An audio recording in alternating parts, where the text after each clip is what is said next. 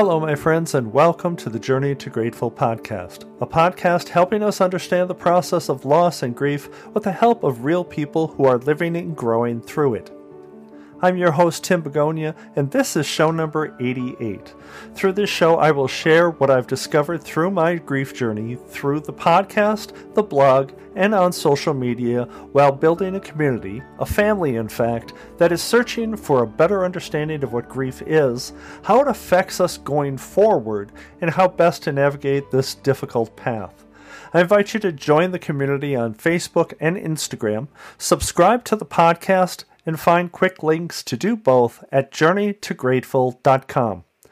Now it's time for me to ask you to help me in this mission. As you are listening to the podcast and finding value in what I share, I ask that you share an episode and the podcast with someone you feel may benefit from listening as well. In addition, to help more people find this show, please consider rating and reviewing the show on Spotify and Apple Podcasts. The only way to grow this show and reach more people is through your help. As you grieve, I'm sure you've found value in a support system of family and friends to help you navigate your loss. Let us all together reach out and do what we can to help others locate a resource such as this podcast to help support them through their growth with grief. Now, I've found through these past two years doing the podcast and living through grief for three years that one thing is always true. It's difficult for some people to understand grief. It's hard for some to understand what people are actually going through on a daily basis with their grief, and many don't quite get why grief can never be considered to have an end. Now, to help shed a brighter light on these common and difficult to understand truths about grief, I'd like to approach it in a slightly different manner with a poignant question which will hopefully lead to a better understanding. Now, here's the question How often do you have the chance with your person, your spouse, your close family member, or your friend right now to say the phrase, Remember when? Now imagine, starting tomorrow morning, you will never, ever be able to say that phrase and have that conversation with that person ever again. I think it's time to dive in.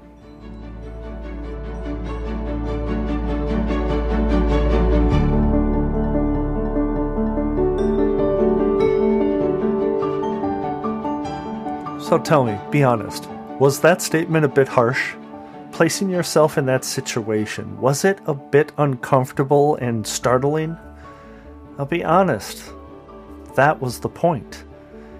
If you find yourself having trouble understanding how a friend of yours is still quote unquote stuck in their grief, two years after their loss perhaps, a statement like that becomes necessary to help you better understand the untold effects of grief.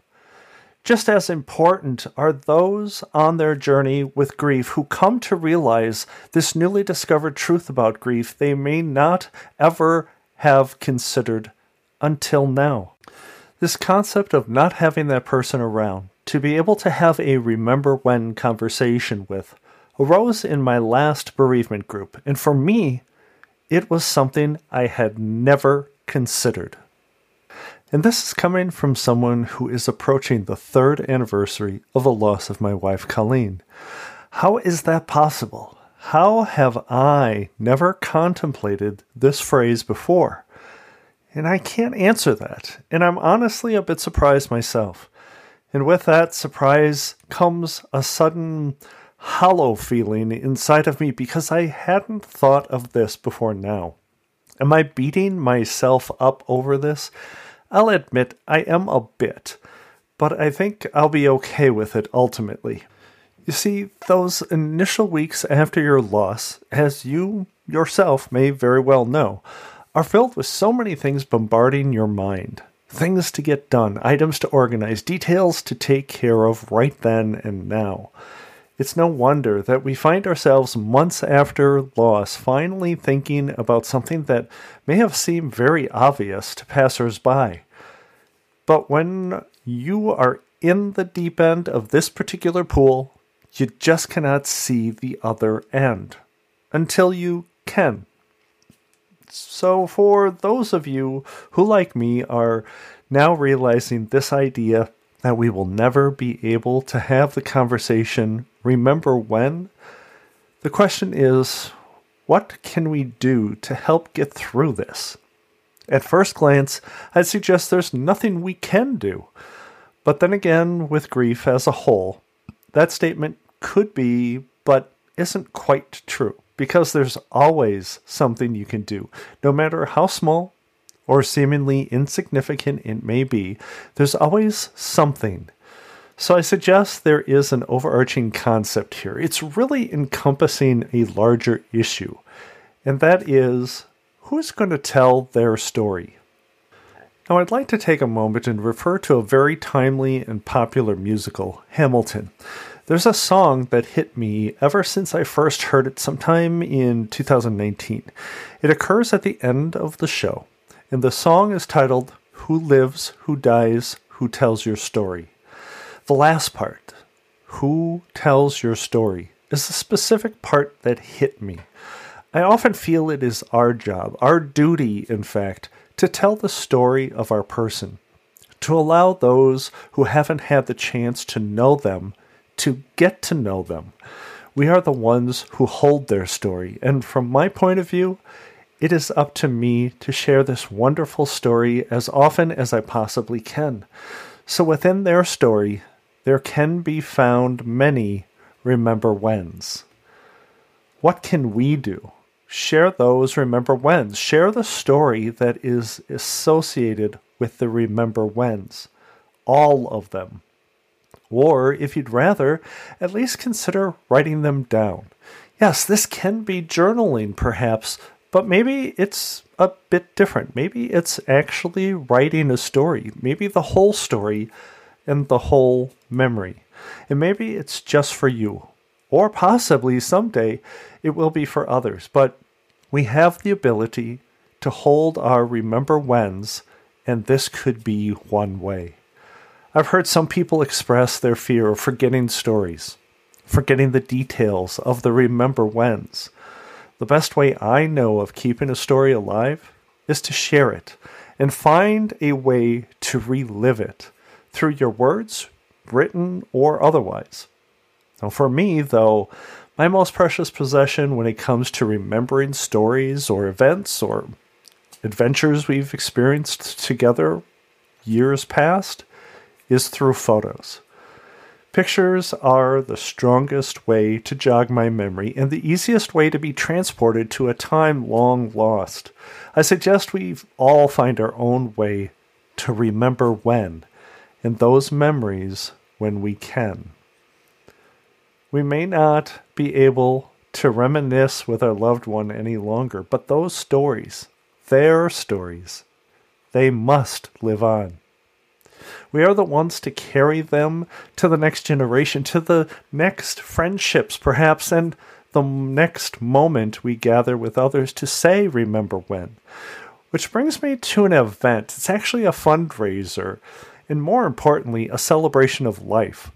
I have been honored to be part of this event since 2004. And 2023 marks the 22nd year the friends and family will be gathering in memory of a friend, a brother, a husband, a family member, and a father who passed far too early. As you may know if you've listened to this podcast since the beginning, my wife Colleen lost her first husband in July of 1999 when their daughter was just nine months old. This event is in honor of him, Robbie, and holds the same message of grief and moving forward that this episode encompasses. At the surface, it's a memorial golf invitational, the game that Robbie loved and shared with his friends and his family often. But when you look deeper into the event, it has become a way in which friends and family can gather, they can share stories, celebrate Robbie's life, and ultimately share their very own remember when stories. And let me tell you, the most important aspect of this event It's not the money raised for the Epilepsy Foundation or even the gathering of people who once shared Robbie in their lives. Simply put, it's those stories. More specifically, it's the stories shared with his daughter through the years, which have provided for her a glimpse into the person her dad was to so many people in his life. Through their sharing of his story and allowing the Remember Whens to live on, she has much to embrace of her dad, which she would otherwise never be able to. If you are searching for some way to help someone in their second or fourth or even eighth year of grief, then I suggest you consider giving them a Remember When. Be one of those caring people who tells their story.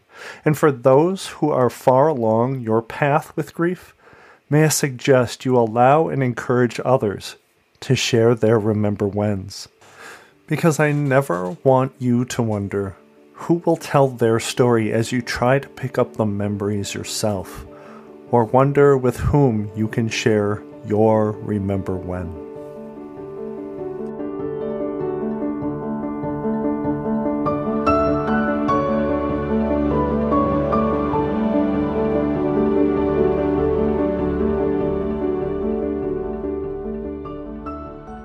I'd like you to know that the Journey to Grateful podcast cannot exist without your help in listening and sharing. So, know I am grateful for you and your support right here, right now. I encourage you to stop by the community on social media and let your voice be heard. Share your story and join my mission in helping others through grief. At journeytograteful.com slash community, you will find ways to join the conversation and make a difference with your story and what you've learned yourself. While you're on the site, sign up for my bi monthly newsletter designed to provide you inspiration and motivation. And if you would like a more personal connection, I invite you to connect with me via email at tim at journeytograteful.com. But let's not stop there. Please call me, leave me a voicemail, or simply text me whatever you would like to share. The number is 262 298 2428. That's 262 298 chat. And lastly, I need you to consider stepping up and helping me build this community, broaden my reach, and support my mission by reviewing this show and telling others why you listen. I provided for you a leave a review button on the journeytograteful.com homepage and the podcast page. Your support of this podcast through your comments is a powerful thing you can do for this community to attract others to the show. So, as I wrap up this episode, I've wandered around the internet looking for a quote that inspired me and connected me with today's episode.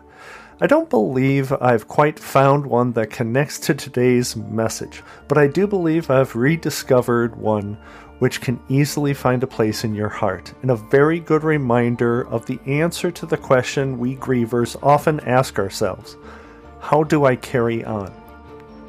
Be the things you loved most about those that are gone. I think that is certainly the best way to correct ourselves when we feel a bit more lost today than we may have felt yesterday. And thank you once again, my friends, for joining me today. Let me know your thoughts on today's episode or any previous episodes. And for those who are walking on their path with grief, I hope you find a way to walk confidently on your journey to grateful. Bye bye.